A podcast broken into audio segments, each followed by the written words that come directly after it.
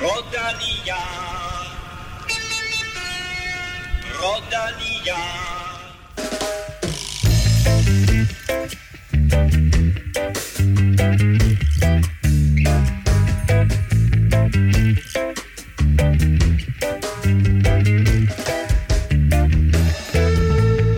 Vuelta a España udvikler sig til lidt af en gyser. Fem mand kan stadig vinde årets sidste Grand Tour.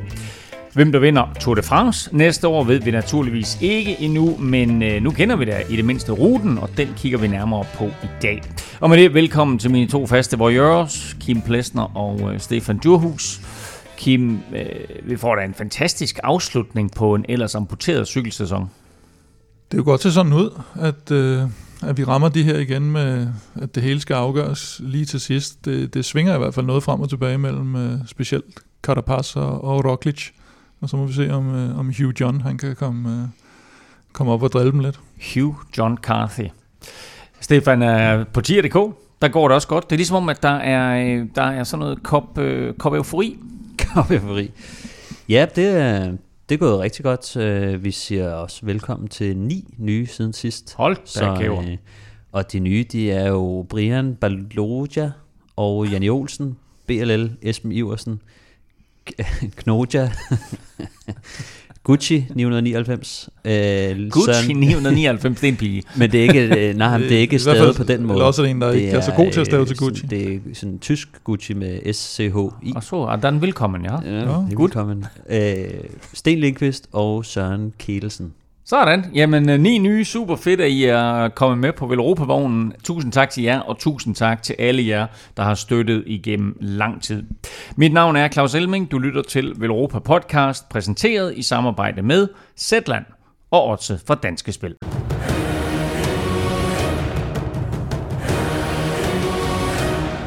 Nu tager vi et kig på de seneste tre etaper i Vuelta a España, og det hele begyndte selvfølgelig i fredags, hvor rytterne skulle ud på 185 km. Der var sådan forholdsvis flade, men afslutningen blev faktisk noget hårdere end forudset, og det blev en klassementskamp, og Primus Roglic snuppede sin tredje etappesejr i årets Vuelta. Ja, jeg, jeg vil sige øh, til mit eget forsvar, jeg husker noget med, at jeg nævnte lidt om den etape, at øh, jeg sagde, at det blev den sidste rampe, der blev mere afgørende end de øh, stigninger, der lå ude på ruten. Mm. Men at det ligefrem skulle blive Roglic, der vandt den, det, øh, den havde jeg sgu ikke rigtig set. Men jeg kunne godt, man kunne godt se på den øh, stigning, at det nok ikke blev en sprinteretappe i hvert fald. Vi har talt om, at det var en afslutning til, til Poncheurs, men altså, vi skulle faktisk en, en tak længere op i hierarkiet, nemlig helt op blandt de allerbedste klassementsryttere for at finde vinderen, der, der altså så blev øh, øh, Roglic. Vi talte også om lidt sidevind, men øh, den udblev på, på dagen. Til gengæld så blev der kørt rigtig stærkt, hvilket så også gjorde, at øh, en sprinter som Sam Bennett kom i problemer. Ja, han kom jo faktisk i problemer ret tidligt på dagen, og øh, vi havde jo også øh, senest diskuteret lidt det her med, om, om sprinterne kunne være med og med Sam Bennett, men Sam Bennett han blev så lidt ramt, han havde kaldt dårlige ben på dagen og var sådan helt, helt off. Øh, lidt skuffende for ham, fordi man kan faktisk se, at Mørkøv han sidder med øh, ned til foden af stigningen til sidst, men selve finalen var bare lidt mere snørklet og kuperet, end man lige øh, kunne have forudset. Øh, det var også, øh, bookmakerne var fuldstændig i tvivl omkring, øh, hvem der var Mm. favorit. Som egentlig, de havde egentlig Bennett som, som stor favorit, mærkeligt nok.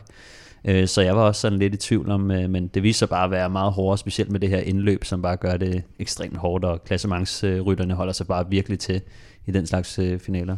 Ja, og det kan jo vel nærmest ikke kaldes en poncheurfinale, det der, fordi det var, det var for stejlt til, at de bedste poncheurs, der de kunne være med.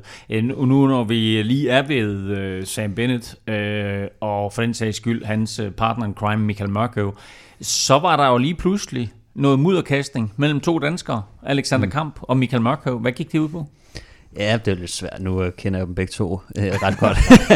øh, så jeg, øh, jeg, jeg er svært ved at, sådan at tage parti egentlig, men det var, øh, det var jo Quickstep, som, øh, eller man kan sige ham her, Emil Lipins, øh, han, øh, han prøver at møde sig lidt ind på, øh, på Quicksteps øh, Og hvem er det, sprintertog. han er? Jamen, han er en trackrytter øh, og kører sammen med, med Kampek. Øh, jeg tror, hvad er han fra øh, Letland eller sådan noget lignende. Mm. Øhm, og, og han vil så gerne spurte lidt med, og øh, han prøver så så at møde sig lidt ind øh, på Quicksteps tog, og der er det så der, at, øh, at både Mørkøv og så øh, senere øh, Sam Bennett giver ham et, et solidt skulderskub, og øh, han må så øh, trække, eller hvad hedder det, stræk, stræk gevær mm. og øh, falde tilbage. Og øh, den er jo sådan lidt, jeg vil sige, for mig at se, så er der ikke noget at komme efter. Altså det, det der med, at en, øh, en rytter fra, fra Trek-holdet skal møde sig ind i et øh, quickstep-tog, det er bare no-go. Altså det gør man ikke. Og det er okay, at man bliver skubbet væk i den situation. Den var måske en lille smule grov, og det er også det der med, hvordan bliver det lige fanget på, på, på tv-billedet. Men vi er enige om, det er jo den, de bliver deklasseret for Quickstep, ikke? Jo. Jo, det er det. Og øh, den er bare, jeg tror bare, det er lige i, i overkanten, øh, og specielt med, jeg tror, den forhistorie, der lige har været i år, med at øh, man er begyndt at skærpe lidt i forhold til de her sprinter. Og, øh, og der, der øh, kom de så lidt op og skændes, fordi øh, Kamp, han øh, tager jo selvfølgelig parti med sin øh, holdkammerat, som jo også havde fødselsdag på dagen.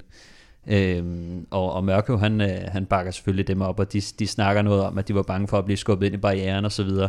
Og der hiver de selvfølgelig også et godt argument op af hatten, når man mm. tænker på det, der er sket i år. Ikke? Quickstep og Fabio Men, Jacobsen. Altså, den, den køber jeg simpelthen ikke, men, øh, men jeg, det køber jeg ikke, men, men jeg er enig med, med, med på en eller anden måde, altså at, at man skubber sgu andre væk. Man forsvarer ligesom sin, sit tog, Øh, ellers så kan det hele være lige meget. Altså hvis der er en, der bare møver sig ind, og så, så, øh, så trækker man sig. Så. Men altså Kamp er ikke nogen vorhar. Altså han har været i en masse af cykelløb. Han har også selv spurtet. Altså nu er han mm. oppe og køre med de store drenge. Altså øh, for det første så er han rookie. Skulle han ikke bare tige stille og så acceptere, at hey, du jeg er første år, jeg skal lige lære noget her.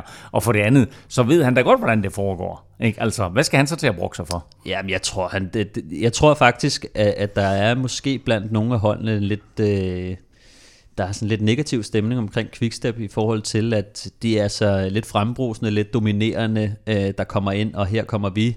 Øh, sådan er der i hvert fald nogle af holdene, der, der, der ser på Quickstep. Øh, selvfølgelig øh, kan det være fordi, at de jo taber til Quickstep ofte, ikke? og så er der sådan lidt sur stemninger. Så, så jeg tror, der er sådan en lille bevægelse blandt øh, altså nogle af de, øh, de, nu vil jeg ikke sige mindre hold, for, for det er Trek øh, jo heller ikke. Men der kan godt være blandt nogle sådan lidt dårlig stemning omkring Quickstep, fordi at de laver de her manøvrer tit, og de fører sig lidt mere frem, og, og det gør de jo også, fordi de vinder meget. Og det gjorde de. Øh, også på den her etape, men øh, han blev altså deklasseret Sam Bennett, og øh, det var øh, blandt andet øh, den her øh, hårde kamp øh, op til spurten, som altså gjorde, at øh, kamp han langede lidt ud efter Michael Mørkøv. Roglic, han øh, vandt øh, 11. etape her, eller 10. etape var det, og øh, det gjorde han øh, foran Felix Großschartner, og så med Andrea Baggioli på tredjepladsen. Og dermed så hentede han lige nøjagtigt nok tid til at tage føretrøjen, for der var et lille hul ned til Carapaz. Øh, eller gjorde han? Det taler vi mere om lige om lidt. Men først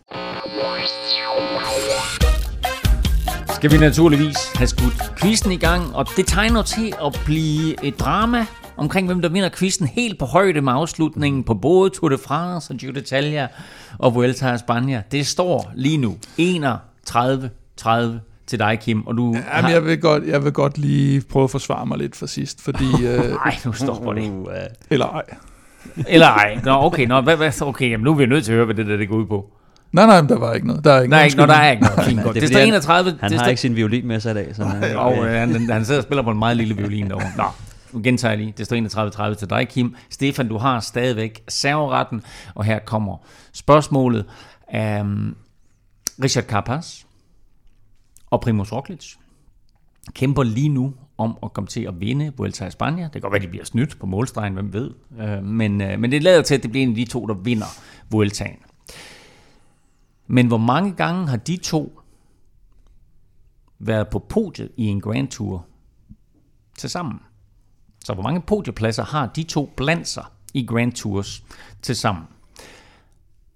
Er spørgsmålet forstået? Ja. Kim, du ser skeptisk ja. ud. Godt. Jamen, så er det jeg, efter 1990? Så har, det, er, det er rimelig, rimelig meget efter 1990. Så, har jeg kun én ting til jer to, og alle jer, der sidder og lytter med. Lad nu være med at google for bare lige at konkretisere det, altså i den samlede stilling, vi taler om her. Podiepladser i den samlede stilling, ikke noget med etaper. Så kan du blive en lang aften. Præcis. Nå, men det er jo fordi, altså der opstår altid tvivl, og så har jeg formuleret det forkert eller andet. Det er, hvor mange podiepladser har de to til sammen i det samlede klassement i Grand Tour. Øh, efter fredagens etape, der overtog Roglic, som vi lige nævnte, altså føretrøjen, eller gjorde han? Fordi før lørdagens etape, der begyndte der nærmest sådan en lille slags øh, rytterprotest, og der var diskussioner omkring, hvem der egentlig førte løbet sammenlagt. Hvad gik det ud på? Ja, men det gik jo ud på, at ja, det var sådan lidt overraskende, fordi det var jo, det var jo ikke kun øh, Froome, som var, hvad skal man sige, talsmand, og det var ikke kun hans hold, der var, der var utilfredse. Det var egentlig alle, også øh, dem, der havde fået føretrøjen. Øh, Roglic og alle holdene stod for en gang skyld sammen øh, under den her paraply, der hedder CPA, som er rytterorganisationen. Og alene det er jo nærmest historisk, fordi øh, selv, øh, selv når de forsøger at lave noget en gang imellem, så, så plejer der at være sådan lidt fraktioner, der ikke rigtig gider. Du mener ligesom, at de ikke gad at køre den der etape i der, der var nogen, der kørte, og så var der nogen, der ikke kørte, og alt det der. Ikke? Så, så det var egentlig, det var sådan set fint nok. Og det, det drejer sig om, det er jo så øh, den her 60 sekunders regel, som, øh, som juryen lige pludselig vurderede ikke skulle være i spil, fordi det ikke var en sprinteretappe alligevel. De havde også fået øje på den der rampe til sidst, og så tænkte jeg, ah, det, det var vist ikke en sprinteretappe alligevel. Øh, jamen, jeg er stadigvæk forvirret. Hvad, altså okay, først og fremmest, fortæl mig lige, den der 60 sekunders regel, hvad går den ud på? Jamen, det går ud på, at hvis du øh, kategoriserer en etape som en sprinteretappe, så laver du sådan en 60 sekunders regel, der gør, at, øh, at hvis der er afstanden på op til og med 3 sekunder, så bliver de ikke indregnet. Det vil sige, at du får samme tid, selvom der egentlig er sådan nogle huller på op til 3 sekunder i mm. felterne. Det er lidt for også at undgå de her, at, at alle lige pludselig ligger og spurter med, selv, øh, selv dem, der ikke skal, skal spurte. Øh, og, og det er sådan set en fin regel, og det synes rytterne jo sådan set også, og, øh, og de kunne egentlig også godt forstå, at den, den skulle laves om til, til den her etape. De var bare ikke blevet informeret om det. Og det der jo er lidt ved UCI's regelsæt, Øh, og det er ikke kun i forhold til den her regel. Altså, deres regelsæt er jo bygget sådan op, at de indfører nogle regler, og så står der altid nærmest nederst i alle paragraferne. Men hvis juryen mener noget andet, så kan de bare lave det om. Stort set. Altså det der med, så må de ikke køre på fortorvet, medmindre juryen synes, at de godt må køre på fortorvet, så må de ikke. Altså, og, og den elastik har de jo altid inde. Så der er egentlig ikke noget, det er jo ikke UCI, der lige pludselig gør noget, de ikke må. Øh, det er egentlig bare rytterne, der synes, at det kunne de godt lige have, have taget og, og, og have fortalt dem. Om så Carapaz ikke havde fået de der tre sekunder, fordi han kommer jo netop lige præcis tre sekunder mm. efter, og, efter og, Roglic. Og det, og det er derfor Roglic overtager føretrøjen. Det er derfor Roglic lige præcis med tre sekunder får indhentet Carapaz, og de ligger i samme tid, og han, og han tager føretrøjen. Men altså man kan sige, med mindre at, øh, at øh, øh, jeg var både ved at sige turen og Giroen her i samme øh, forbindelse, og det vil sige var Vueltaen, med mindre Vueltaen bliver afgjort på lige præcis 3 sekunder eller mindre, så, så, får det så ikke, så får det ikke nogen betydning, kan man sige. Men, øh, men de rytterne er begyndt, og det så man også med regnværsetappen, uanset om man kunne lide det eller ej, men de, de er begyndt at, at, at, at, at sætte sig lidt op, og det der CPA med, med Gianni Bugno i spidsen, har jo også mere eller mindre haft ry for ikke rigtig at være noget. Altså, de, og nu, nu skal de prøve at sætte sig selv lidt mere i spil. Ikke? Er du stadigvæk forvirret?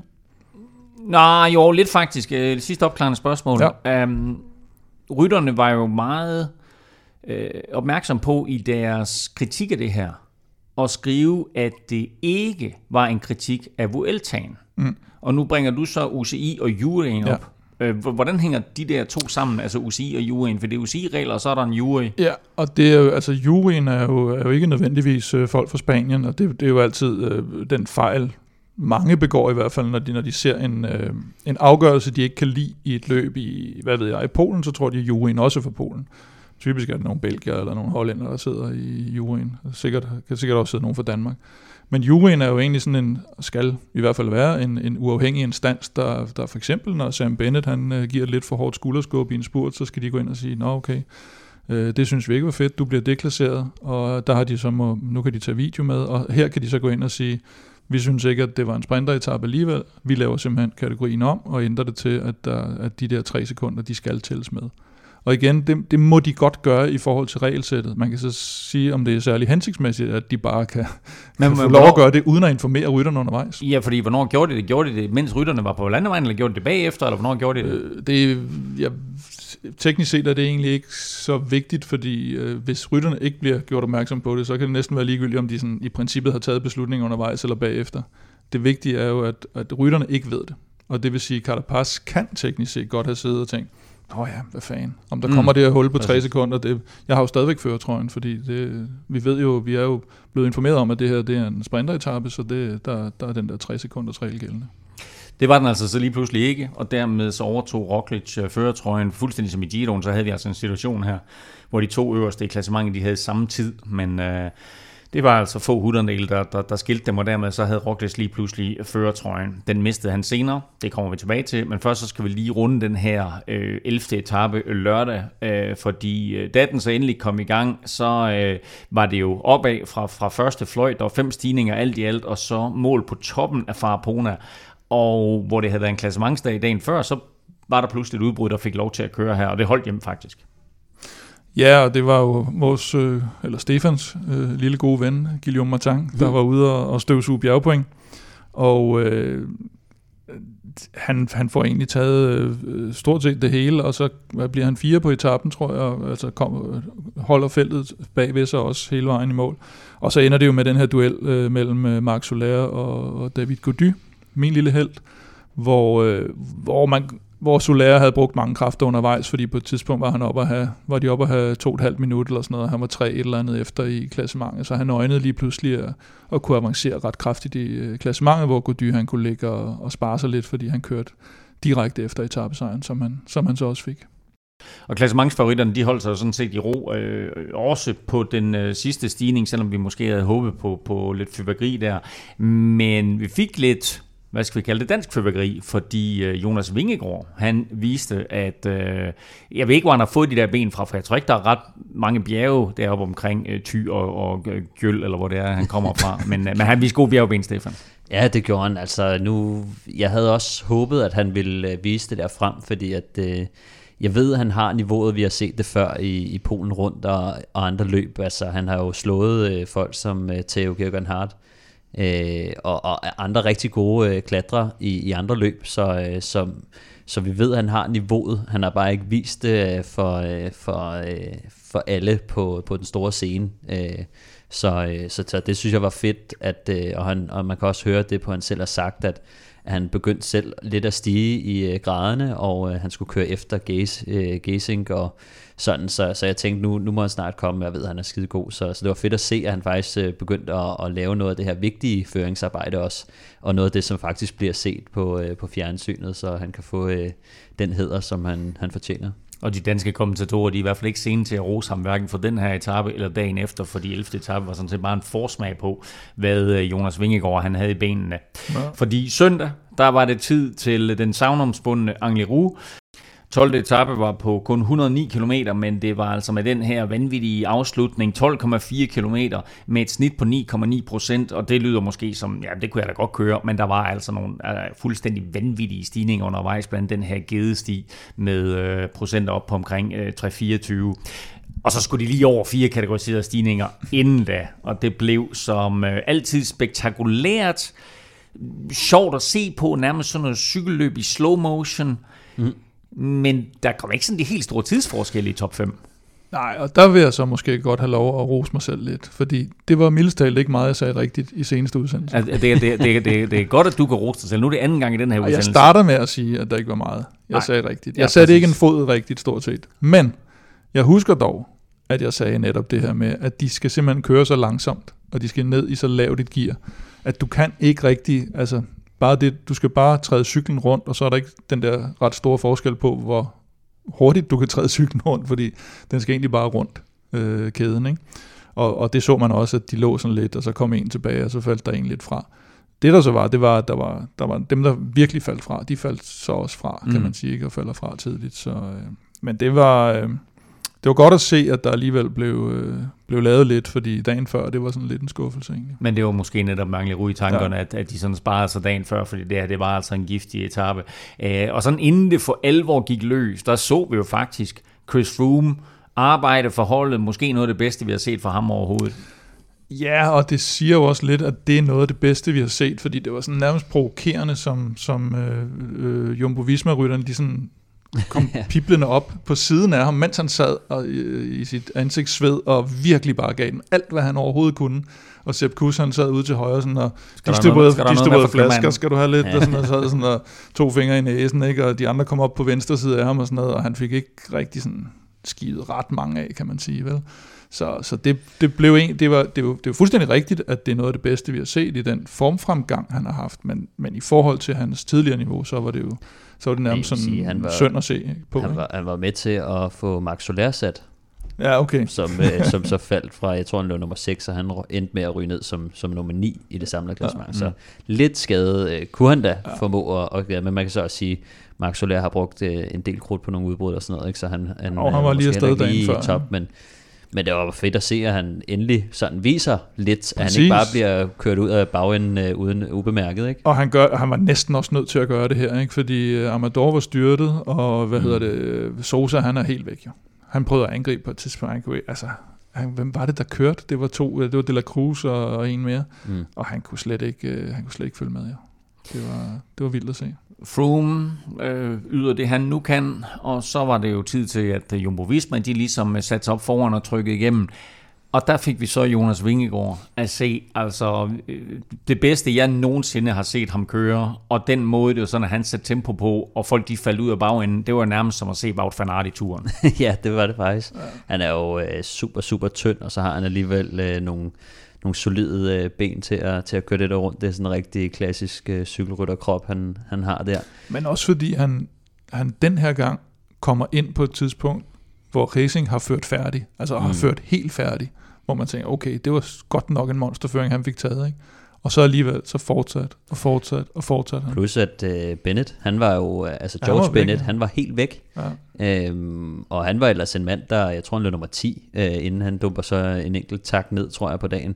Men, øh, men der øh, viser han virkelig niveauet, og, og han fører jo det vigtigste sted, altså hele vejen op. Øh, nu kan man sige, han kørte jo ret stærkt. Øh, Der var jo kun ni mand øh, tilbage, mm. inklusiv ham selv, da han slår ud, og han slår jo først ud, da at, øh, han- Enrik, Enrik Mas, der, ja, er der angriber med angriber. 3,5 km tilbage, er en voldsom etap.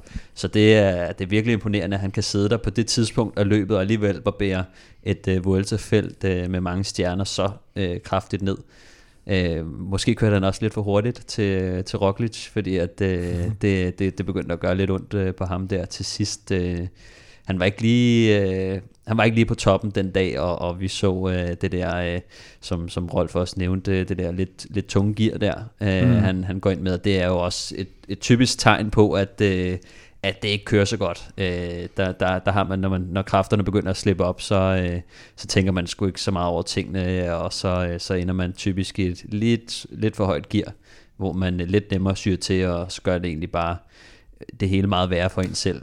Jo, og en, og en Sepp Kuss, der næsten ikke kunne holde sig i tøjlerne, ikke? Altså han, øh, han, han Ja. ja. havde virkelig lyst til bare at, at gå op og tage den etap der, ikke? Der var også lidt kritik for det der med, at øh, om de ikke bare kunne, altså free, free cruise, ikke? Fordi Ja. at, at øh, når, når, når, når vi taler procenter over 20, så, øh, så, så betyder det ikke rigtig noget, om du sidder på dæk. Øh, det, altså, det, Jeg det, tror, det, jeg tror, det kan godt være fysisk. Det, eller ja, fysisk kan godt være et, et af det med punktering. Jeg tror mentalt betyder det noget for ham. Fordi da Jonas Vingegaard, han, han kører, og, og, og, altså, han kører så stærkt, Jonas Vingegaard, men du kan også se på Jonas Vingegaard, at han lider virkelig. Der sidder Kus lige bagved, og sidder sådan og kigger lidt på naturen, og hygger sig lidt, og spiller lidt Tetris på telefonen. Og, og så kommer de alle de andre der, ikke, og, og har lidt problemer. Og da han så slog ud Vingegaard, der er, det er ligesom om de andre der, selvfølgelig Henrik Mars øh, animerer det hele, og så begynder de andre sådan lidt at angribe, og der er det jo, at de andre også opdager, at Roglic, ja. han er i krise. Hvis han ikke har kus der, så tror jeg, at han mentalt går ned. Det er selvfølgelig noget, du ved, det er ren spekulation. Han holder det men meget jeg godt tror, sammen det er vigtigt for ja. ham, Stefan, og det ved du endnu bedre, at han har en holdkammerat der.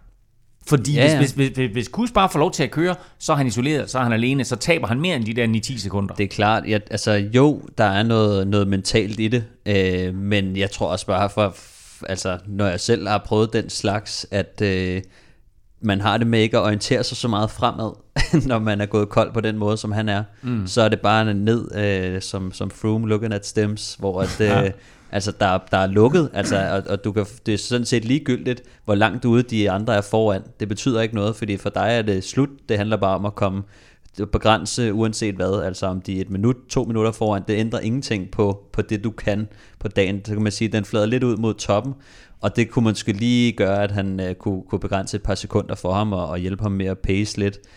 Øhm, og så kan man også sige det der med signalværdien i, at han, om han bliver ved Roglic, eller om han kører.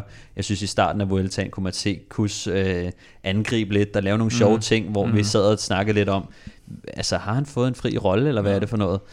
Øh, men, øh, men ja, altså ja, på den måde kan man sige, der, så, så, så synes jeg, det, det var lidt vigtigt at få slået fast, at, at nu, øh, nu er det Roglic, det handler om. Og det bringer os tilbage til den der dag med, øh, med regnværs Gate, hvor øh, mm. det jo ikke kun var Roglic, der var i krise, det var hele Jumbo Visma hold, og det kostede jo Sepp Kuss 10 minutter den dag, og det er jo derfor, at øh, han nu ligger og er 100% hjælperytter, fordi det kunne have været fint for dem jo, hvis han havde været med i klassementet, som jeg også tror var den oprindelige plan. Mm, jeg tror, altså ja, det, det kan man sige, det, de, de fejler lidt på den måde, at de har ikke så mange øh, kort at spille med længere, og det er også derfor, de bliver nødt til at bare holde sig ved, ved Roglic, og ikke lave sådan en... Øh, øh, Vilko Kelterman uh, Jai Hindley manøvre, øh, fordi at det, det, det kan også ende med at satse noget. Jeg synes, at Sepp Kuss, han laver en, en klar fejl, øh, hvor han, han kommer faktisk til at, at vise, hvor Roglic øh, begrænsninger er, ved at øh, han kører lidt for stærkt til Roglic, og Roglic han faktisk ikke kan holde hans hjul, mm. så sidder de andre også og tænker, nå, okay, det er det, dit, dit niveau er, så hvis jeg kører hurtigere end det her, så kan du heller ikke følge med. Fordi Men hvor har tror... vi set to holdkammerater før, hvor det er sådan det hjælperytteren, der kigger tilbage på kaptajnen. ja. Det synes jeg, jeg mindes et eller andet om. Vi har set det flere gange. Altså, det var 2012. Ja. Ja. Og, og, øh, Jamen, ja. det, begynder at blive, det begynder at blive ret i øjnene. Det begynder ikke? at blive lidt den samme situation som Froome Wiggins ja. og, og med, hvad, hvad, hvad det Landa også, øh, der, der lavede lidt det samme, Landa, ikke? Jeg, ja. Så, hvor, hvor Landa også havde det der stoneface, hvor at han bare øh, kørte igennem, og, og han faktisk også fik lidt lov at prøve at køre på et tidspunkt. Men, øh, men det synes jeg er klart er, er Sepp Kuss fejl, og, og øh, at, at Roglic er måske også for presset til at fortælle ham, og det er måske også svært, fordi hvis Roglic siger noget, og de andre sidder rundt omkring, så er det sådan, hvad sagde du lige der? Altså, mm. det bliver jo nødt til at være noget på, på engelsk, fordi at han er jo amerikaner, ikke? Jo, og det bliver vel også irriterende, når, når din hjælperytter foran dig sådan hele tiden kører sådan 3 meter frem, ja. og så sådan, hey, vent lidt, og så kører 3 meter frem igen, hey, Præcis. vent lidt, en ned. Ikke? Det er jo også det, som jeg tænker, at på den måde synes jeg, han måske nærmest var en større belastning, end når han var til gavn, ja. øh, fordi det, det er skide irriterende at, at have en, en holdkammerat, der, der viser sig så overlegen lige foran dig, Øhm, Jamen det er sådan, at alle mine træningsture, så kører jeg bare hjem. Men det er jo så også det, at, at Carapaz, han angriber jo så, han lugter jo den der, og som den uh, vedløber han er, så, uh, så stikker han jo på det, selvom han ikke har tonsvis af kræfter at give af, det kunne man jo se, han slog kun lige et hul, og så var der ellers ikke så meget mere. Men, øh, men, hvis, men han sad også med den der i baghovedet på den anden etape lidt, øh, lidt tidligere, hvor at, hvor at han angriber Roglic, og så øh, kommer Roglic bare med et kontraangreb, der er 10 gange værre. Så, øh, så jeg, jeg synes, det var en, en, en fejl af, af Sepp Kuss, som måske også viser, at han ikke er øh, så, så bunderfaren som, øh, som nogle af de andre. Han kunne måske, måske ikke have vundet etappen Sepp Kuss. Han virkede i hvert fald enormt overskudsagtig. Etappen blev i stedet for, naturligvis, var jeg lige ved at sige, vundet af Hugh Carthy, et øh, stensikkert staldtip fra Djurhus derovre. Uh, men det er altså imponerende, den måde Hugh Carthy, han napper den her på, og skriver sig ind i historien. Hvad er, det, er, det, ni gange, den er kørt, eller sådan noget i uge, ikke? Altså, så der er ikke så mange vinder mm. igennem tiden. Jeg havde håbet, det var quizzen til i dag, faktisk, øh, fordi at den, den tror jeg godt, jeg kunne have nailet rimelig godt. jeg er lidt skuffet over, at du ikke havde han vand på præcis Angliru. Altså, du havde bare han vandt en etape. Altså, hvor svært ja. er det? Ja, men altså, den giver jo alligevel odds 4 igen, ikke? ja, det så det var, det, var faktisk, øh, det var faktisk fint nok, men jeg synes, han, øh, altså, jeg synes fra de første tre etaper, han viser virkelig et, et højt niveau, og han også viste den der, øh, han var ikke bange for at angribe, og, øh, og så samtidig det med, at vi har bare en situation, hvor det er Roglic og Carapaz, der holder øje med hinanden, og øh, der kan man mm. godt se, og det har man også kunne se det på de seneste par bjergetapper, at Vlasov, Hugh Carthy og Enrik Mars og sådan noget, de får faktisk lidt mere snor, fordi at der er så øh, meget duel mellem Roglic og, og Carapaz, og det var lidt øh, på den baggrund, at, øh, at jeg havde ham som øh, til at vinde en etape. Der viser du også forskellen i rutine, fordi øh, Jonathan Waters, der er teammanager på EF Education, han sagde under turen, at Hugh Carthy havde en etappesejr i sig, men der venter du til Vueltaen ja, ja. med at, at kalde den. Nej, den er lidt nemmere. Ja. Lidt nemmere. Det var ikke nogen nem sejr på nogen måde for Hugh Carthy, men den var vanvittigt imponerende. Han vinder på Angliru, det gør han 16 sekunder foran Vlasov, eh, Mas og Carapaz, mens eh, Roglic, Kus og Dan Martin var yderligere 10 sekunder efter. Jonas Vingegaard kom ind som nummer 13 eh, i, i fin stil faktisk, så en meget, meget flot etape af ham. Øh, med øh, de her ekstra øh, sekunder, som Carapaz han kom ind foran Roglic, så overtog han altså førertrøjen igen. Du får den samlede stilling i Vueltaen lidt senere i udsendelsen. Hvis du er en erfaren lytter af Velropa Podcast, så ved du også, at Zetland er vores faste partner, og det er de resten af cykelsæsonen, og det er vi super glade for. Og det kan du faktisk også være, fordi det giver dig mulighed for at prøve Zetland, og øh, som du helt sikkert ved, så kan du altså få to måneder for blot 50 kroner. Og er du ikke sådan helt sikker på, hvad Zetland er, så kort fortalt, det er nyheder, serveret på en super lækker måde, læst op, med lydeffekter etc. lækkert produceret lige ind i dine øregange. Og Kim, vi har faktisk passeret lidt af en milepæl, hvad angår... En øh, mælepil. En mælepil, hvad, ja. hvad angår lyttere, der nu har afprøvet Zetland. Der er nu mere end 500 veleuropæere, der har prøvet øh, Zetland. Eller i hvert fald prøvet det her, det her gode tilbud, og det vil vi da gerne sige rigtig mange tak for. Og det synes vi... Og tillykke. Fordi, og tillykke ja. til os alle sammen. Ja. Jamen, både til dem og til os, fordi det er selvfølgelig, ja, ja. Øh, det er selvfølgelig en god partner Men her. det er jo vanvittigt imponerende. Det, det, det har overgået lidt mine forventninger. Men samtidig må man jo også konstatere, at der så sidder omkring 14.500 potentielle øh, Zetland-kunder, som, altså hvis vi siger, at vi sådan i, i snit har 15.000, der lytter med øh, på hver udgave af Velropa Podcast, så er I altså 14.500, der har snydt jer selv. Ja, det vil sige. Øh, jeg synes jo egentlig, at I skal give jer selv chancen. Og især lige nu her, fordi der er så mange ting op at vende. I dag er mandag, i morgen er tirsdag. Og hvad sker der tirsdag? Der er amerikansk præsidentvalg. Der er masser af super fede optagsartikler, som man enten kan læse eller få øh, læst højt, altså, og øh, øh, selvfølgelig kommer der også en masse opfølgning på det amerikanske præsidentvalg. Så gå ind og prøv Zetland nu. Du støtter vel Europa samtidig, og du får altså det her tilbud for bare en 50'er. Du finder det på zlandmed-dk-velropa. Tour de France 2021 skulle være begyndt med øh, tre etapper i Danmark, men øh, som du helt sikkert ved, så på grund af noget kambolage med EM i fodbold og noget OL i Tokyo, ja, så er Grand Depart i Danevang udskudt til 2022.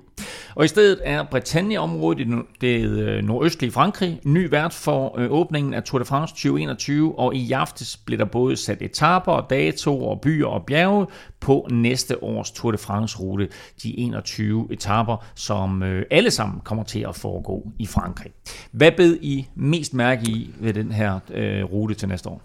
Jeg må nok sige, at øh, den der dobbelte Mont Ventoux, den, øh, den er svær at komme udenom. Vil jeg sige. Det, de, de kører den op for, der er, jeg mener, der er tre forskellige opkørselsmuligheder. De kører den op for, for det, der hedder Salt First, som er sådan, den, man normalt aldrig bruger, øh, som er en lang opkørsel. Kommer de op på toppen af Mont Ventoux, så kører de ned til Malocène, som er sådan en lille, en lille hyggelig by. Jeg har spist en frokost der engang, vil jeg, vil jeg gerne indrømme ja. her øh, for, for åben tæppe. Sammen med CC? øh, nej, faktisk ikke. Øh, men øh, der var en, der skulle op ad Mont Ventoux, hvis cykel gik i stykker. Og der ligger en, øh, jeg ved ikke, hvad der var for en forhandler, Vilje-forhandler måske? Vilja, hedder det det? Ja. Godt så. Der sad jeg over og brugte en, en frokost på det. Øh, så kører de faktisk fra Malocène til, over til Bedouin, og det er der, man normalt kører op. Og hvis de kører den tur, jeg kørte dengang, så er det sådan på siden af bjerget, hvor man sådan kører, og det er helt vildt fantastisk øh, med, med øh, øh, fantastisk landskab der, man kører på siden af, af Ventoux, kommer over til Bedouin, som er den klassiske opkørsel så til, til Ventoux en gang til, og så igen ned til, til Malushan. Så, så det bliver sådan, sådan en, en, et, et par loop der rundt om, øh, om Ventoux. Og 4.500 højdemeter på etappen, så øh, Ja, for man er nødt til lige at lægge en dobbelt ind uh, på Vagn hvis man skal have nogle ordentlige ja, højdemeter ud af det, for der er ikke rigtig nogen bakker i nærheden. Nej, ikke? Så. Men, det, men det er jo vanvittigt, at altså, Bedouin Vangtu i sig selv, den klassiske med op igennem skoven, op til Chalet Renard og så op i det åbne, er jo, er, den er vanvittig i sig selv. De der øh, stigningsprocenter, der bare aldrig slipper, der er 500 meter flat eller sådan noget på 20-25 km, ikke? Og, øh, og så har du lige den første opkørsel der først, ikke? Altså, altså det, det, det tror jeg bliver, relativt spektakulært. Det hele det begynder som sagt øh, et par uger tidligere øh, i øh, Bretagne, og det er jo blandt andet med en af turens nye favoritter, Myr de Bretagne. Ikke helt så lang som Mont men trods alt rimelig stejl. ikke lige så lang, nej, det er rigtigt. Ja, men det er jo der, hvor, hvor klassementet nok sådan for alvor lige, lige får et tryk, kan man sige. Ikke? Og, og der var også i forbindelse med turpræsentationen, var der i går med de her, der har vundet Øh, William Mos har vundet. Der var du dernede, mener jeg, ikke? Var det Dan Martin, der også havde vundet på den? Øh, og det, det, er, det, er en, det er en fed stigning, men i det hele taget, den etape, øh, er, og, og hvad hedder det, anden etape der, den, øh, det landskab, de skal køre igennem der også, øh, og jeg mener, det er den, hvor de kører ud langs kysten på første halvdel af etappen, hvor der så er, er sidevindsmuligheder, ikke? Øh, den kan godt gå hen og blive, øh, blive lidt spektakulær også. Og i øvrigt så kommer kvindernes øh, Tour de France i år øh, igen til at blive et endagsløb, La Course, øh, og de skal også over muren i Bretagne. Ja, det skal de, og de skal faktisk øh, op over den øh, hele seks gange, øh, så, øh, så det bliver også rimelig spektakulært. De kører den, øh, mens herrene kører anden etape, tror jeg, men de kører sådan lidt for skudt, øh, så de kører to dage før mændene kommer forbi øh, Tour de Bretagne. De skal køre øh, jeg tror det er fem omgange faktisk, men seks gange mod de Bretagne, mm. øh, og de skal køre 130 km, så jeg synes det er en fed rute for, til damerne, som, som gør, at, at vi vil få noget udskilning, men at der også skal gå lidt øh, frem og tilbage, øh, så, så det, det er godt, at der ikke kommer sådan en, øh, en, en ordentlig egner til sidst. Øh, jeg synes, at kvindernes øh, cykelløb har godt af de her lidt mindre stigninger, hvor, som, som kan skabe lidt mere taktisk spil, øh, så, så jeg synes faktisk, det er en meget fed rute til dem. Og altså, øh, Cecilie Utrup Ludvig har jo vist, at hun er skarp på de her skarpe stigninger, mm. så det er jo sådan en, en, øh, dag, der godt kan ligge godt til hende. Det er der selvfølgelig lang tid til, men øh, vi glæder os allerede på hendes vegne. Øh, efter den her nye start i Bretagne med øh, fire dage øh, i det der nordøstlige hjørne, så kommer der øh, faktisk den første af to enkeltstarter Ja, og det er jo, det er jo meget mere, end der plejer. Det er dobbelt så meget som i år. øh, og, mange enkeltstarts kilometer egentlig, de, de er jo relativt lange, altså nogle øh, moderne enkeltstarter, 27 og 31 ligger de på. Og rygterne var jo faktisk, inden øh, turruten blev offentliggjort, at den måske var helt op mod 50 km den første enkeltstart. Det, det blev så trods alt sat lidt ned. Øh, og den, den, øh, ja, den første er på 27 øh, på, på femte etape, og så er der den her klassiske næst sidste etape, som bliver i øh, Saint-Emilion, som øh, mange danskere måske kender øh, fra, øh, fra vinen nede fra supermarkedet. Og øh, den bliver 31 km, og så selvfølgelig med mellemtid i Pomerol, et andet øh, vindistrikt. Så det bliver sådan en, en vinrute enkeltstart. Øh, det bliver nok også øh, og nu siger du klassiker, at, at det er jo ikke sådan rigtig klassisk, at de kører enkeltstart, men det er noget, der er kommet ind her i turen i det senere, altså på 20. etape, vil jeg mærke, og det er Nå, noget, der er ja. kommet ind i turen, ikke? Altså, og vi så jo øh, den enorme effekt, ja. det kan have i år jo.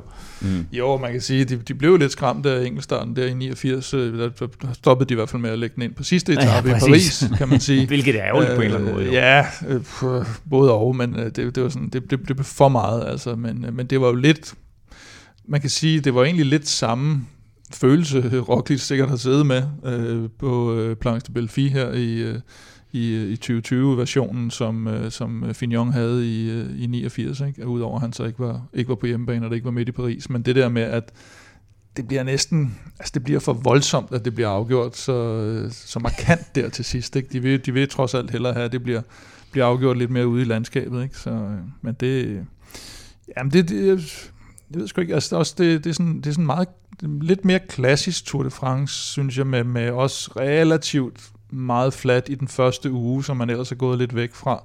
Man har også en etape, øh, der kommer senere med, med, med den, der hedder Lysard i Dan, som jeg jo kan huske tilbage fra sådan noget 80'erne og 90'erne, hvor den var meget på med Tourmalet først og sådan noget, men øh, hvor man også i de senere år har kigget meget på sådan noget med, med i Jurabjergene, og, og hvor man ellers har været henne, og, og finde de her mange nye stigninger. Øh, så, så går man lidt tilbage med en lidt mere klassisk rute, og det med sådan at snakke med, og det med at have set kommentarer fra, det har været sådan lidt blandet sådan lidt, ah, man, det øh, er måske ikke så fed igen, den er mere det der klassiske, men når så det bliver Tour de France, så, så viser den sig som, som regel at være... Ja, det, altså, øh, vi skal også tilbage til, til Tinje, med, til, til ja, jordskreds uh, Tinje. Ja, lige præcis. På, jeg tror, det er den 9. etape der, så det, det bliver også spændende. Og, nu får vi så for faktisk endelig at se, hvad der sker, når der ikke er jordskred ja. om, i Tinje. Måske. Og de har ikke tur, ja, måske. og de har ikke tur at lægge den til allersidst, så det... Nej. Øh, og så, øh, altså det, der har været sådan en tendens i Tour de France til, at de har gjort etaperne kortere og kortere, ja. lidt mere eksplosive i de senere år, men jeg skal love for, at de har prøvet en ordentlig krabat ind der midt på. Ja, og den glæder jeg mig virkelig meget til. 248 km, øh, øh, hvad hedder det, på syvende etape allerede, øh, længste etape i 20 år, øh, og vi må ikke håbe, det bliver regnvejr, fordi så, så gider de jo ikke køre. Nej, nej. Hmm. Men, øh, det sætter men, til gengæld uh, Giro-etappen lidt i perspektiv, at du ja. har en, der har været 245 Mm. Og det er den længste, ja. 248 længste i 20 år, ja. og uh, Giroen, de har 255, og det er bare, altså, det, det vi prøver ja, bare. men det er 3300 højdemeter, så det er sådan, altså, det er ikke sådan øh, bjerg, bjergetappe, men, men over så lang distance, der, der kommer virkelig også nogle stimer. Det kunne godt være, være en, en god dansker etape. Øh, vi har mange øh, sådan noget Valgren, Askren, øh, Søren Krav, øh, Kort, forskellige rytter hvor, der. hvor der Valgren han kører øh, til næste Ja. år jo. En, øh, en ting, som øh, jeg også øh, synes, øh, der er markant ved den her rute, det er, at det faktisk er lige nøjagtigt en rundtur i Frankrig. Fordi nogle gange så er det sådan, om så har de placeret ja. nogle etaper i det samme område, og så ligger de kørt lidt op og ned af de samme bjerge der. Men her der starter du op ved Trin- Bretagne, så tager du nærmest sådan hele vejen rundt i Frankrig, og så slutter du ned i Pyrenæerne, inden de så selvfølgelig flyver til ja. Paris. Men ellers så ser det faktisk ud, som om at det er en rundtur i, i, i, øh, i Frankrig, modsat til så mange andre år.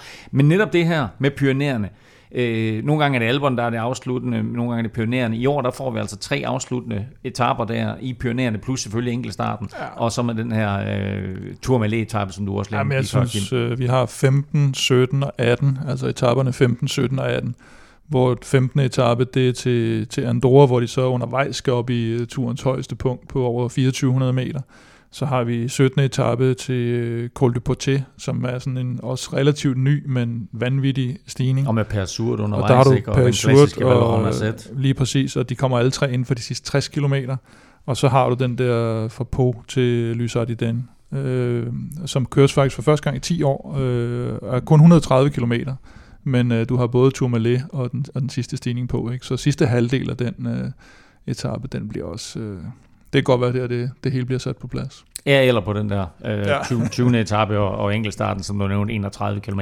Det her, det var lige vores korte gennemgang. Det var en kort af, gennemgang. af næste års uh, Tour de France-rute. Vi laver en Velropa podcast uh, om en uh, 3-4 uger, uh, hvor vi får besøg af Kasper Ankagård, som jo er verdensmester i at fortælle om Tour de France og Tour de France-ruten. Og han plejer jo, som vi også var meget imponeret af over her i uh, studie 14, hmm. at gøre det fuldstændig uden noter. Så vi giver ham lidt tid. Han, er- han er på barsel i øjeblikket, så vi giver ham lidt tid til at sidde derhjemme og passe barn og øh, nærstudere Tour de France-ruten, og så kommer han ind og øh, vil fortælle vidt og bredt om øh, alle aspekter af den her Tour de France-rute 2021. Når man sidder og ser øh, cykelløb fra Belgien i tv, og så man ser den førende rytter, hvad står der så på skærmen? Kop van de Weetstrijd. Kop van de Wedstrijd. Det er faktisk en slags Velropa. Kop van de Wedstrijd. Man kan vinde, og vi udtrykker en uh, kop hver evig eneste udsendelse resten af sæsonen. Og kunne du tænke dig at blive den næste vinder af en... Hov, jeg skal også lige spørge, hvad er det, der hedder øh, couple, cobblestones på belgisk? Er det sådan noget kinderkop? Ki- Kan du Nå, huske ja, det? det er rigtigt, ja. Den Det er sådan noget børnehoved eller sådan noget. Kinderkopje. Kinderkopje. Kinderkopje. Ja. Ja, det er det heller ikke en kinderkopje. Det her det er simpelthen en Velropa Cup. Nå, hvis du kunne tænke dig at blive den næste, der vinder en Velropa Cup, så er det nemt at øh, deltage i lodtrækningen, og så støtter du os faktisk samtidig på tier.dk. Beløbet er valgfrit, og du donerer hver gang vi udgiver en ny podcast, og når du så donerer, ja, så deltager du altså i lodtrækningen om en kop, og måske nogle andre fede præmier, som vi finder frem. Stefan, du har fundet en vinder af Yes. en kop von der Wettstreit. Ja, jeg tager lige øh, hånden ned i Kims øh, sølvpapirshat og trækker et navn op. øh, Morten, øh, Morten Byl, eller Bul, Morten Bul. Morten Buhl. Jamen, øh, hey, fedt Morten. Øh, tusind tak, fordi du støtter Velropa Podcast, og tillykke med din nye Velropa Cup. Øh, Morten øh, støtter med et beløb, og det er jo sådan, så det beløb, du giver, det udløser nogle lodder. For hver femmer, du giver, der får du et lod i puljen, så jo større beløb, jo flere lodder, og dermed altså større chance for at vinde. Du finder link både på velropa.dk og på tier.dk. Mange tak for støtten til jer alle sammen, og stor tillykke til Morten Buhl. Nu kigger vi frem mod de næste tre etaper i Vueltaen. I dag er mandag, der er hviledag, og når rytterne de så kommer tilbage på rammen, så begynder den sidste uge seks etaper, og den allerførste af dem, det er 33,7 km enkeltstart fra Muros til Mirador de Esaro. Helt flad, og så med en 1,8 km rampe til sidst, sådan med en 10-16% i stigning. Hvordan skal vi forholde os til sådan en sag og sådan en etape? Ja, den er, jo lidt, den er jo lidt anderledes, kan man sige. Den minder måske en lille bitte smule om Planche de Belfi i turen. Øh, men øh, også sidste år i Giroen, der kørte de en øh, 34,8 km lang enkeltstart. Øh, og der var, kan man sige, der var det en noget længere og noget øh, blidere stigning, stigning, stigning til sidst. 12,3 km med 4% i snit, men man kan sige, hvad skal man sige, øh, øh, øh, ja, Forskellene, der kan gøres? Eller hvad? Ja, men det er mere, at det er lidt samme, at du kører flat først, og så skal du op af en eller anden form for bakke til sidst, så på den måde kan du måske en lille smule sammenligne det. Og der tog Roglic altså næsten to minutter på, øh, på Carter Pass sidste år. Øh, det kommer han nok ikke til i år, øh, kunne jeg forestille mig. Men, øh, Tog Roglic to minutter på Carapaz sidste år i Giroen? 1,55 Wow. på en... Øh, altså, men, men, men den her er anderledes, fordi... Men jeg ved ikke, om det er nogen fordel for Carapaz, at der er så langt et fladt stykke i år egentlig. Øh, det, det burde jo egentlig tegne til, til øh, Roglic fordel. Og så har du Planks de Belfi, der øh, kan man sige...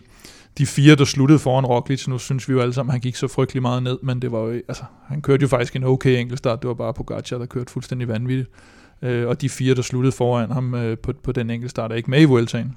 Øh, Dumoulin var med, han er udgået, han vil formentlig have været favorit faktisk øh, i, i enkeltstarten, hvis han havde haft en, en nogenlunde form. Froome vil være et, et godt bud på en, øh, I en normal form. En normal form vil også være et godt bud på favorit.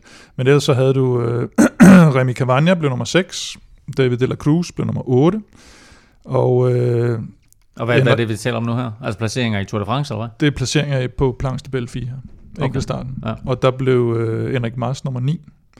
Og så til sammenligning, der bliver Dan Martin nummer 31, Hugh Carty nummer 54, og Carapaz nummer 81. Det skal så siges, at Carapaz, han havde jo de der, altså han gik i udbrud hver eneste dag på de sidste Ja, bjergetapper. der, der, der i- ikke var klassement for ja. ja. en, og så kører om mere, så han fik jo sin uh, etappesejr også, Carapaz. Så, så, så han er selvfølgelig bedre end det, men øh, så, så den, den tegner lidt til fordel Roglic.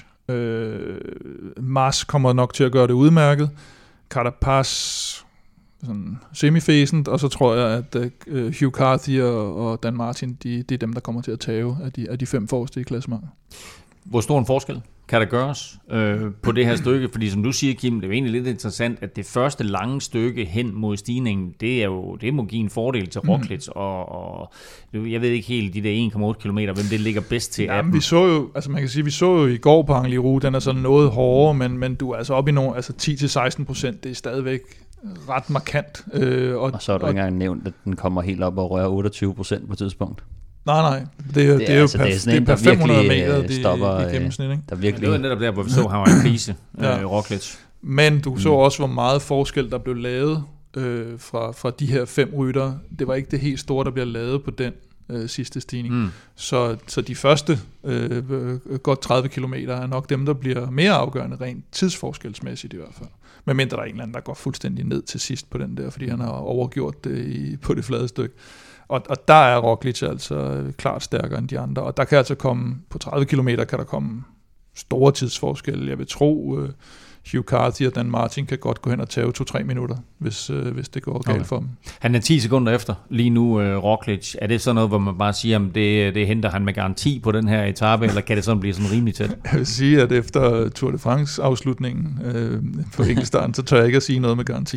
Og slet ikke med Roglic. men, slet ikke med Roglic, men, men alt andet lige, så, så tager han den relativt komfortabel. Jeg kunne godt forestille mig, at han tager mellem i hvert fald et halvt og et helt minut på, på Carapaz, vil jeg tro. Selv på en dårlig dag, så burde han alligevel tage tid. Altså, øh, hvis vi så ham i, i, i turen, øh, der bliver han alligevel nummer 5. Det er bare ærgerligt, at Pogacar han kører så hurtigt, at han tager to minutter på ham. Men altså, selv i turen, hvor vi siger, at han gik ned, og det så skidt ud og sådan noget, han bliver stadig nummer 5 på etappen. Så ja. det er ikke, fordi han kører langsomt, uanset hvad. Øh, og der er ikke nogen af de her, der er, han, han kæmper med lige nu, der, der kan trække sådan en op af hatten, som, som Pogacar lavede. Det tvivler jeg stærkt på. Nej, det er vel, det er vel kun Cavagna eller sådan en Nelson Oliveira på en god dag, eller sådan Præcis, noget, der kan, der kan Nå, noget. men nu, nu taler vi jo ikke så meget etappesejr, nu taler vi jo udelukkende sekunder ja. i forhold til kla- klassementet. Og der, der, skal han, øh, der skal han tage rigtig meget. Og det, så har han også råd til både regnjakke og, og lidt øh, stort gear på, på Og, og en skæv cykelhjelm og ja. alt det der. Ja, ja. Og så to etapper, 14 og 15, som sådan klassementsmæssigt øh, ikke får den helt store indflydelse. Øh, men, og normalt så gennemgår vi jo etapper her, en efter en, men her der kan vi godt lige slå fem, 14 og 15 etape sammen, ja. fordi øh, det er to dage, der minder rigtig meget om hinanden. En masse kategori 3 stigninger, og så en afslutning med en øh, svag stigning op på mål, og to etapper på henholdsvis øh, 200 og 230 kilometer. Ja, og det er jo en rigtig Astana-dag, vil jeg næsten gå ind og sige. Det er Øh, to rytter, der ikke kører for Astana. Jeg, øh, jeg mangler, ja, men de har jo begge to været der, kan man Ja, sige. Ikke? Hvad snakker vi om Øh, nu? Vi snakker om 14 og 15, som Ja. ja. du lige sagde. Nå ja, hvem, hvem snakker vi om? Altså, Nå, når, vi snakker om uh, Magnus Kort og Michael Valgren Nå, okay, ja. De har jo også kørt sig virkelig ind i løbet og, og sidder bare virkelig flot med i bjergene, så, øh, så jeg tror helt sikkert, at de kommer til at, at gøre alt, hvad de kan for at komme i udbrud på, på de her. Øhm, 14 er en lille smule øh, lettere end, øh, end 15, øh, så, øh, så jeg tror, at øh, det vil være øh, bedst for dem at komme afsted på 14, men kan bestemt også øh, gøre sig på, på 15. etape. Det er begge to nogle lange etaper med de her kategori 3 stigninger, der kommer også øh, på... Øh, hvis man kigger på dem, fordi 14. etape, der kommer alle de her stigninger, de kommer sådan set først, mm. og på 15. etape, der kommer de sidst. Hvad er bedst for sådan nogen som Valgren og Kort? Altså, da, da, da, da de vandt den her etape sammen i, i Tour de France, der kom de jo ligesom til sidst, hvor de fik det afgjort. Øh, Hvad, hvad er bedst for dem i sådan en situation her? Man kan, man kan jo godt sige, at, at for kort er det jo fint, at der kører en gruppe på, hvad ved jeg, øh, der er blevet skilt en gruppe på en 4-5 mand ud efter stigningerne, og så kan de køre til målet og spurte om det. Ikke? Det, det har han nok ikke så meget imod. Der, der får Valgren nok lidt større problemer. Han vil nok hellere have en lidt hårdere finale, fordi han skal alt andet lige sådan lidt, lidt selv afsted, hvis de er meget mere end- to. det, det er en stor forskel, tror jeg, på det. Nu kan jeg se, altså på, på 14. etape, der starter stigningerne først øh, halvvejs, øh, hvor at øh, på 15. etape, der starter det lidt tidligere, og der kommer, øh, der kommer fem kategori 3 stigninger, hvor der kun er tre på, på 14'eren.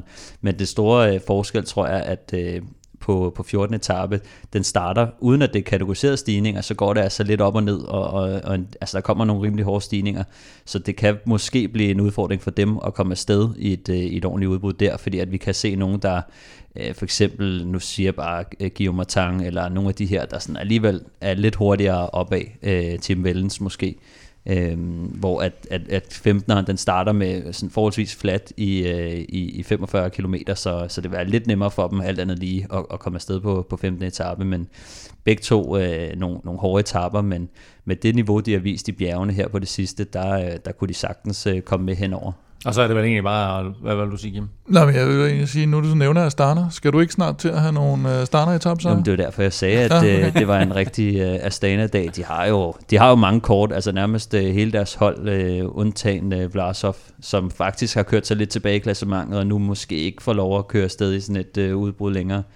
Øhm, men alle de andre på deres hold øh, kunne potentielt gå hen og vinde på sådan en. De har jo Isagete-brødrene, Luis Len Sanchez, øh, Adam Budo og Omar Frejle, som helt sikkert også, øh, de kommer nok til at placere en mand eller to eller tre i, i sådan et stort udbud.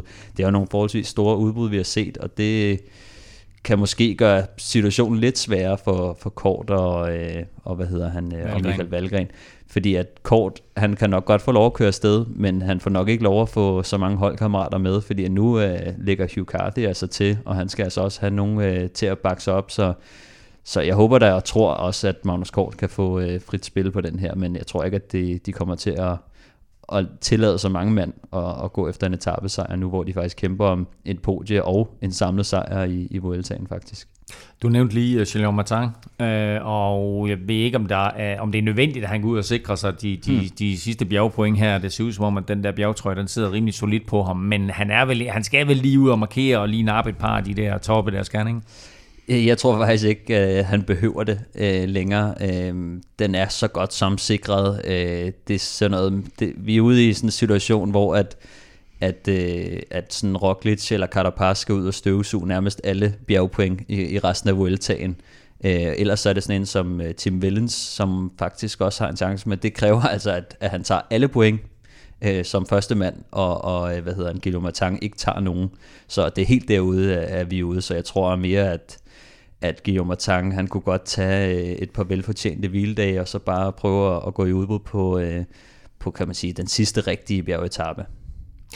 Det er altså øh, onsdag og torsdag, de her 14. og 15. etape, de køres. Vi er tilbage med den næste udgave af Europa Podcast på torsdag. Og hvem ved, måske er det med en dansk etapevinder. Vil Europa sponsoreres af Odset, der udbydes af danske licensspil.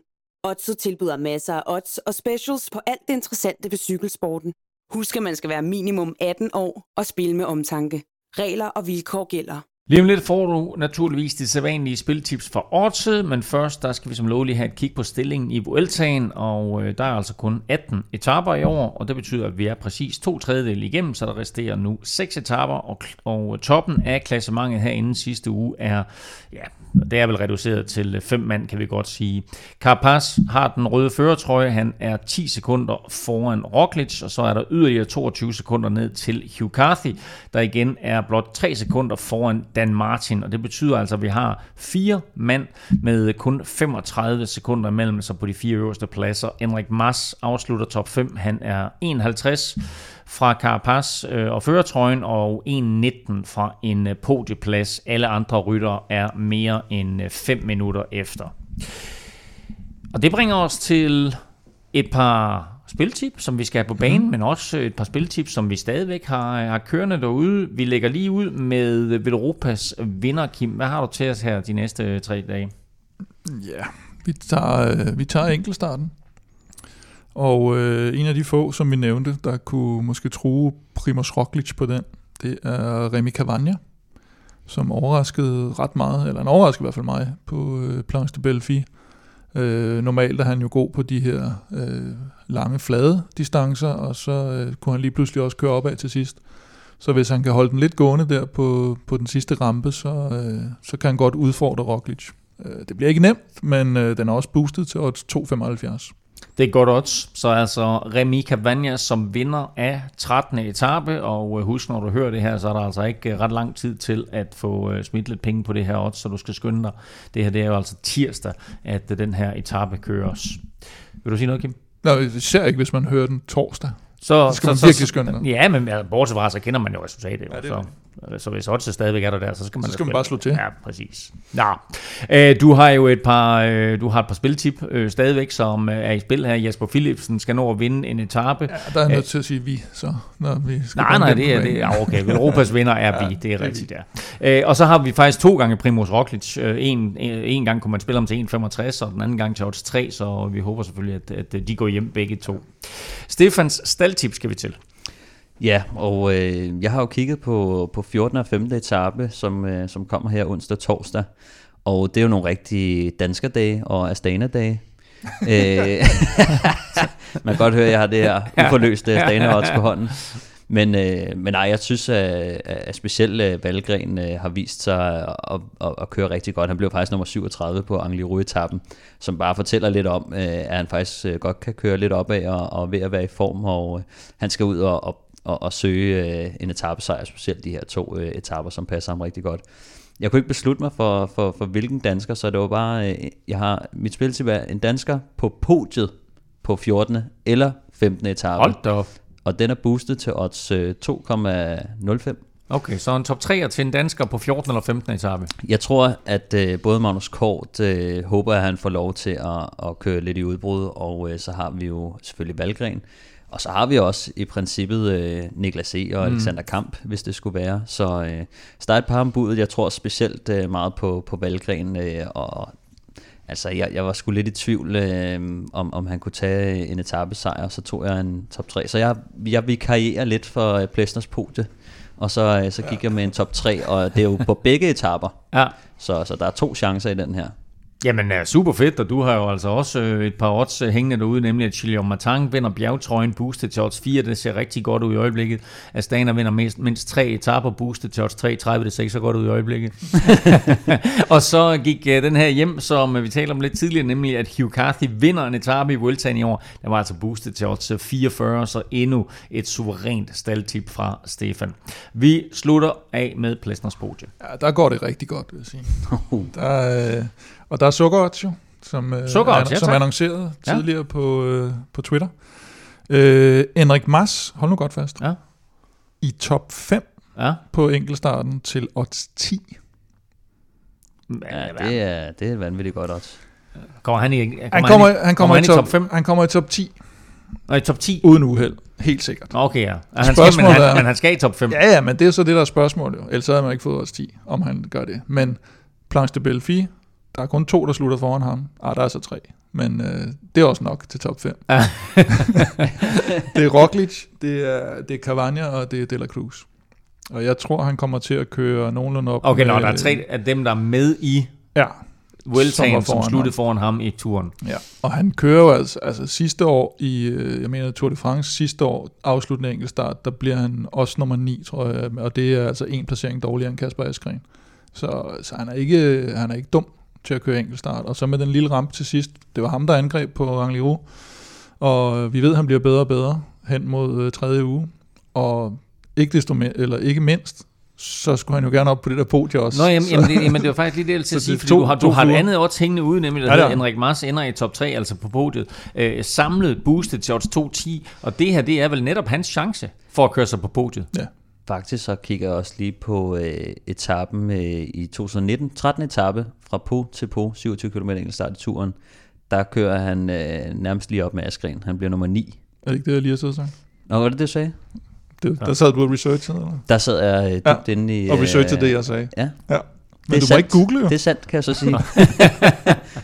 Nå, nej, men, men, men, men spørgsmålet var, om, om, om det her, om enkeltstarten her netop er Henrik Mars øh, chance for at køre sig på podiet. Jeg vil i hvert fald sige, at han, han burde kunne, uanset om han så bliver i top 5 eller ej, så burde han kunne lukke det hul, han har op til, til Hugh Carthy og Dan Martin på, på enkeltstart. Og så kan det blive lige pludselig interessant, fordi vi så på Angliru, at de kørte nogenlunde lige op, de her, ikke? og så, så kan det godt blive spændende. Jeg tror, han får svært ved at, at møve sig helt op omkring Carapaz og Roglic, men øh, Han, var altså, han er altså de her 1.15-1.20 efter øh, Dan Martin og Hugh Carthy. Mm. Øh, er, er, er det realistisk for ham at ja, hente? det, det tror jeg, han tager cirka det på enkeltstarten, det tror Okay. jeg. Mm.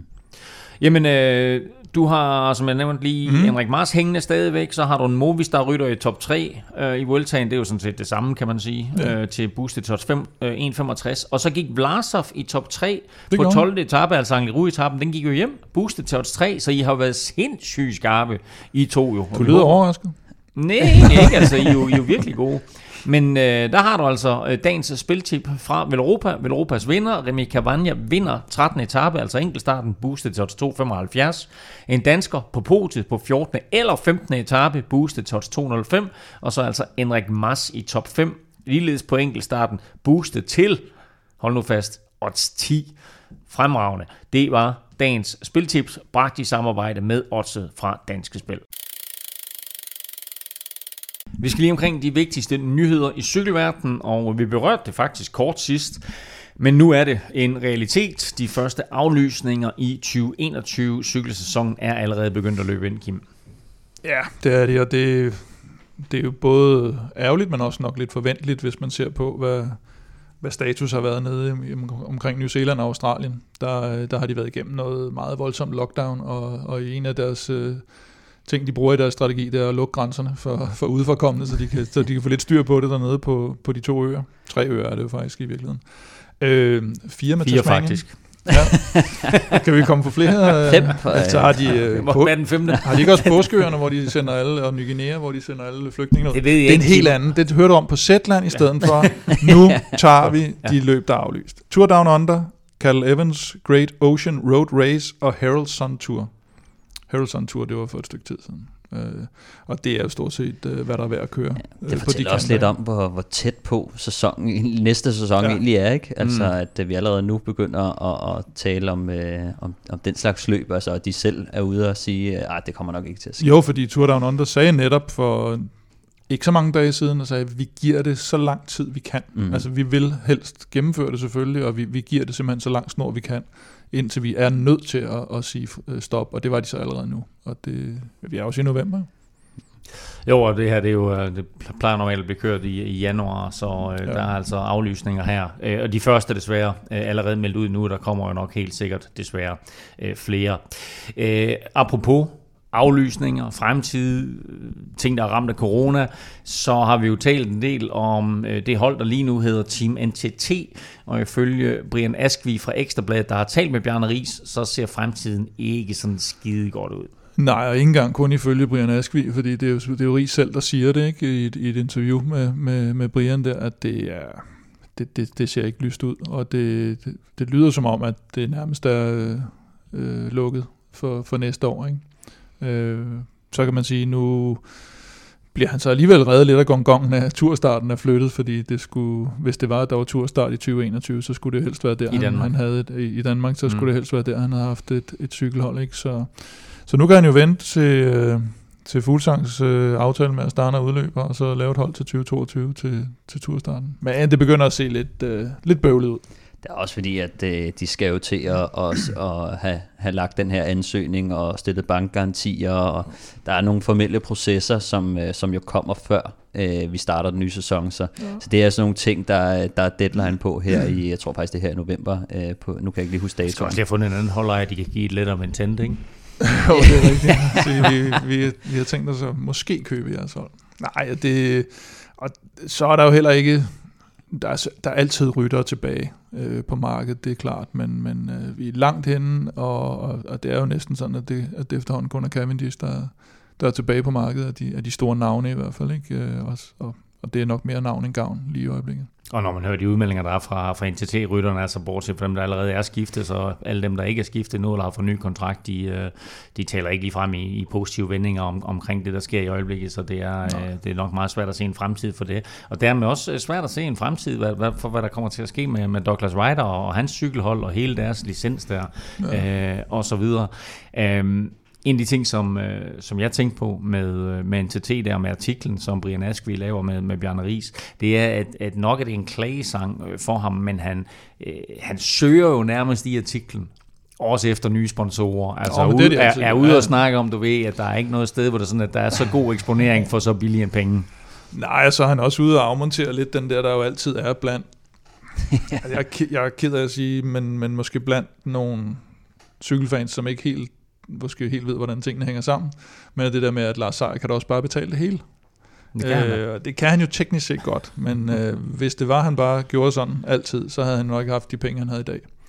Øh, der er jo en grund til, at han har mange penge, og det er jo fordi, han, han øh, har, har forstået at gøre lidt forretning, og den forretning, han gerne vil gøre med cykelsporten, er, at han vil selvfølgelig gerne være involveret, men han vil også allerhelst have nogle andre til at betale gildet for, øh, Nå, for, altså, så for længe du ikke har et decideret produkt, du ønsker at promovere, så er det jo ikke, det er jo ikke bare Nej, altså, nej. At, at smide pengene i et sort hul, det er jo netop for... Du skal jo bruge de der 20-25 ja. millioner euro for ja. at være up and running, ja. og det er de færreste, der lige har det på bankbogen, specielt når man tænker på, de, de startede jo det her øh, Virtu-projekt, som var et kontinentalhold, men de starter jo med at sponsorere det, fordi de har et produkt, de gerne vil sælge og markedsføre. Mm. Men det har de jo så ikke længere, fordi at det her Nej, Virtu-projekt, lige det er jo dødt og lagt i graven, plus at, at holdet er også øh, er dødt nu, ikke? Så, så de har jo ikke, de to personer har ikke noget, de skal, øh, de har ikke nogen virksomhed, de skal markedsføre og sælge nogle produkter, så Nej, på den måde får de ikke noget den anden vej, så det er bare... Nå, og, og netop derfor var det også, at Bjørn Ries han var ude ligesom at måske komme Ja, med, med en sidste opfordring Ja, ja, til blandt andet danske sponsorer, Ja, måske kan netop til Velux, som har været nævnt, ikke? at det er sådan, at hey,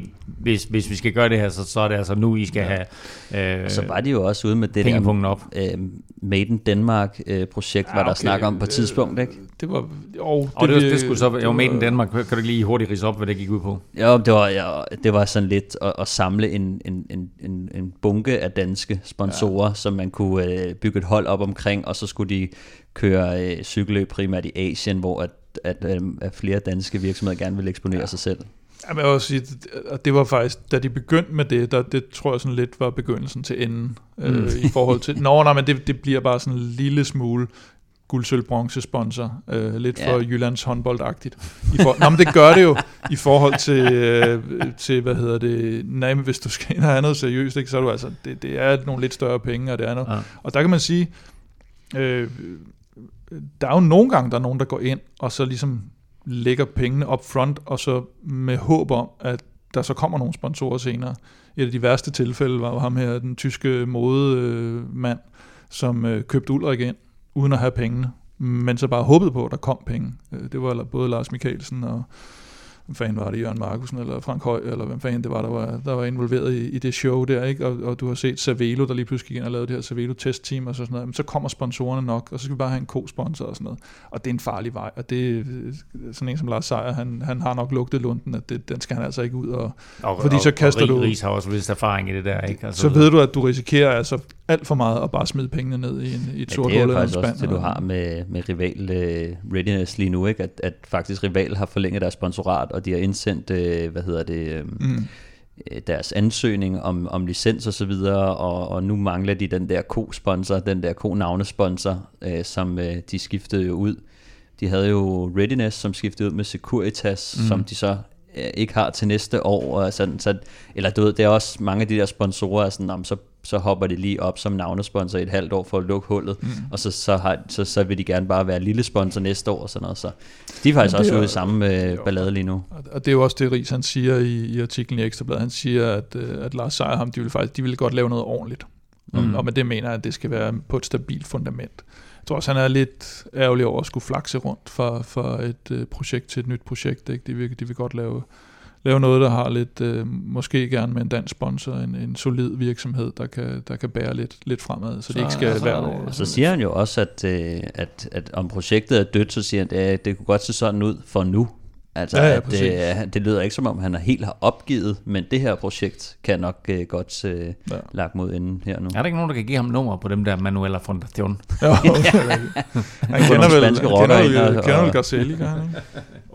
Nå, vi kan også lige øh, fortælle, at Lasse Norman Hansen bekræfter over for Europa Podcast, at han ikke fortsætter hos Alpecin Phoenix, og øh, dermed altså efter den her sæson skal ud og finde sig et nyt hold for 2021-sæsonen, hvor OL og banecykling naturligvis er hans store mål. Hvor kunne vi se ham fortsætte hen, Stefan?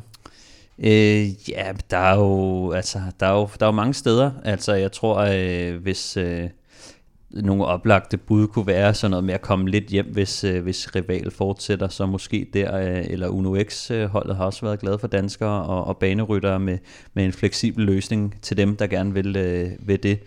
Øhm, ellers så tror jeg bare, at han skal ud og, og, og søge noget. Vi ved også, at han er ikke bleg for at køre på et udenlandsk øh, pro-team. Så, øh, så, så, så det, det, er lidt, øh, det er lidt svært at, at spå om lige nu, øh, men, øh, men jeg kunne godt forestille mig, at øh, hvis Rival fortsætter eller Uno X, at øh, det kunne være et godt sted øh, for ham. Og han er en, en, kunne være en stor profil for de hold, nemlig. De to største profiler i Vueltaen lige nu, det er Richard Carapaz og Primoz Roglic. De kører om at vinde Vueltaen, formodentlig. Men hvor mange gange har de to været på podiet til sammen i klassementet øh, i Grand Tour sammenhæng indtil videre? Det var mit spørgsmål til jer og alle jer, der sidder og lytter med, og øh, nu skal vi have svaret. Kim, jeg siger... Kim fyrer, fører 31-30. Stefan, du har serveretten. Vil du mm. benytte den, eller vil du give den til Kim? Ej, jeg tager den. Du tager øh, den? Ja. ja. Så... Jamen, jeg, øh, jeg byder ind på 5. Du byder ind på 5? Ja. Kim, hvad siger du? Jamen, så må jeg jo holde til, så bliver jeg jo nødt til at byde på 6. Okay, 6, ja. Stefan, vil du, vil du nævne de 5? Øh, der er en Vuelta-sejr til Roglic, ja. og øh, der er en øh, anden plads til Roglic i turen. Ja. Og så tror jeg sgu, han har taget en øh, podieplads i Vueltaen også, udover en sejr. Ja. Og så var jeg lidt i tvivl, om han havde taget en podie i Giroen også. Ja. Har han det? Det er jo det. Måske, Nå, måske. Okay. Ja. Øh, og så har øh, Carapaz jo vundet en Giro. Ja. Og, og det er det. Det giver fem. Ja. Ja.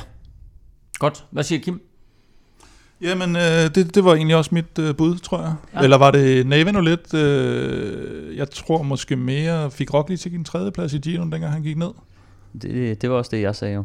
Nej, var det ikke Vuelta, du sagde, han havde fået en ekstra? Ja, der har han også, sagde jeg. Og der har han også? To, uh, to Vuelta, en den, i turen og en i Giro. den ekstra, jeg har så, hvis der skal være en ekstra, det er Carapaz i Vueltaen. Godt jeg var jo tæt på at, at byde ind med fire, fordi jeg reelt set, jeg er sikker på, på de fire. Ja, det er også. Mm. Men så siger Kim jo lige off, off air, jeg byder, jeg byder bare en over dig, så, pl- så plat som det kan lyde. Og så tænker jeg, ved du hvad, så smider jeg lige fem på bordet. Fordi så ved jeg, så, så får du i hvert fald ikke ret, for det er ikke okay. seks. Og øh, du har altså 5, og Kim, du har 6, og det rigtige svar er naturligvis 4. hvorfor, hvorfor tager du ikke 4, hvis du er så stensikker? Det er fordi Kim han siger, at han ville spyde en over, og så var jeg sådan, jeg, jeg er i tvivl, fedt fedt på Ja, men du øh, får ikke noget for at være tættest på. Det er kun ja. sport on, så der var, ja, ikke, nogen af, der, der var ikke nogen af, der får et point i dag. Jeg er glad for at, den her, at sælge den her for uafgjort. Roglic vinder Vueltaen i 2019. Øh, han blev nummer to i turen i 2020, og så ja. sidste år i Giroen, fuldstændig som du sagde, Kim, der vinder Richard Carapaz Giroen, mm. øh, og Roglic bliver træer. Hvad er det så, jeg har? Det er da fuldstændig det, du sagde. Ja, ja, så, hvad fanden er det så, jeg har? Så har jeg en... Øh... Har han ikke to Vuelta-podier? Nej, altså han har kun... Åh, oh, han bliver, han, han, han, han, han bliver jo fire i turen ja. der, ikke? Hvor, øh, Ja, det ved, jeg ved ikke, hvor du er henne nu, men det, det, det er de fire gange, de har været på podiet. Mm. Øh, tre forskellige Jeg troede, Grand han havde- Tours, jeg troede, men han de har været på to. podiet sammen en enkelt gang. Jeg troede, han havde to ja. turpodier. Så Nej, det er har en korrekt. fjerdeplads, øh, det er rigtigt, som Ja, du siger. den troede- Øh, den var tæller det som øh, tredjeplads. Var det øh, Det var, hvor det var Krausweig, der blev... Nej, han blev fem. Det må have været 18, så. Du havde alle muligheder ja. for at udligne, Stefan, men øh, der var altså ikke noget point til nogen af jer. Jeg spillede safe. Jeg spillede safe. Dermed fortsat Øh, 31-30, indtil vi ses igen på, Men- øh, på torsdag. men jeg er imponeret over, at Kim han ikke sagde Eddie Mærks, så det var... Eller Ole Ritter. Nå, som sagt, vi er altså tilbage på øh, torsdag med meget mere Vuelta. Øh, status efter enkeltstarten og de her øh, to etaper, og så naturligvis med optag til weekendens afgørende etaper, etaper her i øh, Vueltaen, den spanske Grand Tour, som altså afslutter cykelsæsonen. Indtil da, der kan du følge Kim og Velropa på Twitter. Det sker på Snablag Velropa. Stefan finder du på Snablag Stefan Djurhus, og undertegnet finder du alle steder på Snablag NF Elming. Tak for nu. Tak fordi du lyttede med. Tak til vores støtter på tier.dk. Uden jer, ingen vil Europa podcast, så nemt er det. Og naturligvis også tak til vores partner Zetland og Otze fra Danske Spil. Støt dem, de støtter os. Hasta la vista.